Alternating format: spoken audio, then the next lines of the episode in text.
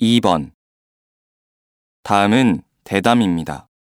잘 듣고 물음에 답하십시오. 두 번 읽겠습니다. 정부에서 재래시장이나 작은 가게의 상권을 보호하기 위해 대형마트에 의무 휴무제를 다음 달부터 실시한다고 하는데요. 이로 인해 대형마트들은 한 달에 격주로 두 번씩 일요일에 반드시 휴무를 해야 한다고 하네요. 이에 대해 어떻게 생각하십니까, 박사님? 그동안 대형 마트들의 독과점으로 인해 주변 상권이 몰락하는 경우를 쉽게 볼 수 있었는데요. 재래시장에서 종사하시는 분들에게는 아주 반가운 소식이 아닐 수 없습니다.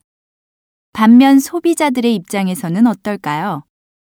소비자들은 더 싸고 더 좋은 물건을 파는 곳에서 자유롭게 물건을 살 권리가 있지 않습니까? 그런데 정부가 그 권리를 무시하고 재래시장이나 작은 슈퍼에 가서 사라고 강요하는 것은 자본주의 논리에 어긋나는 것이라 할 수 있습니다.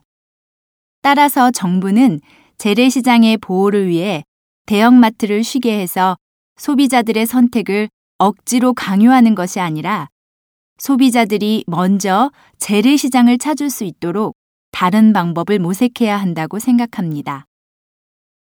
다시 들으십시오. 정부에서 재래시장이나 작은 가게의 상권을 보호하기 위해 대형마트에 의무 휴무제를 다음 달부터 실시한다고 하는데요. 이로 인해 대형마트들은 한 달에 격주로 두 번씩 일요일에 반드시 휴무를 해야 한다고 하네요. 이에 대해 어떻게 생각하십니까, 박사님?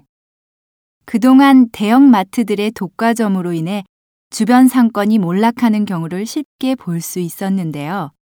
재래시장에서 종사하시는 분들에게는 아주 반가운 소식이 아닐 수 없습니다. 반면 소비자들의 입장에서는 어떨까요? 소비자들은 더 싸고 더 좋은 물건을 파는 곳에서 자유롭게 물건을 살 권리가 있지 않습니까? 그런데 정부가 그 권리를 무시하고 재래시장이나 작은 슈퍼에 가서 사라고 강요하는 것은 자본주의 논리에 어긋나는 것이라 할 수 있습니다. 따라서 정부는 재래시장의 보호를 위해 대형마트를 쉬게 해서 소비자들의 선택을 억지로 강요하는 것이 아니라 소비자들이 먼저 재래시장을 찾을 수 있도록 다른 방법을 모색해야 한다고 생각합니다.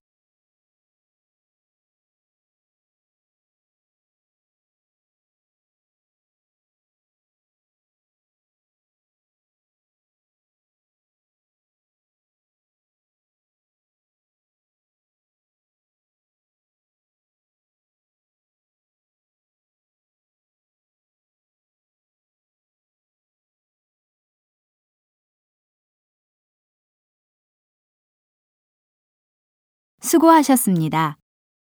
듣기 문제 대책 연습이 끝났습니다.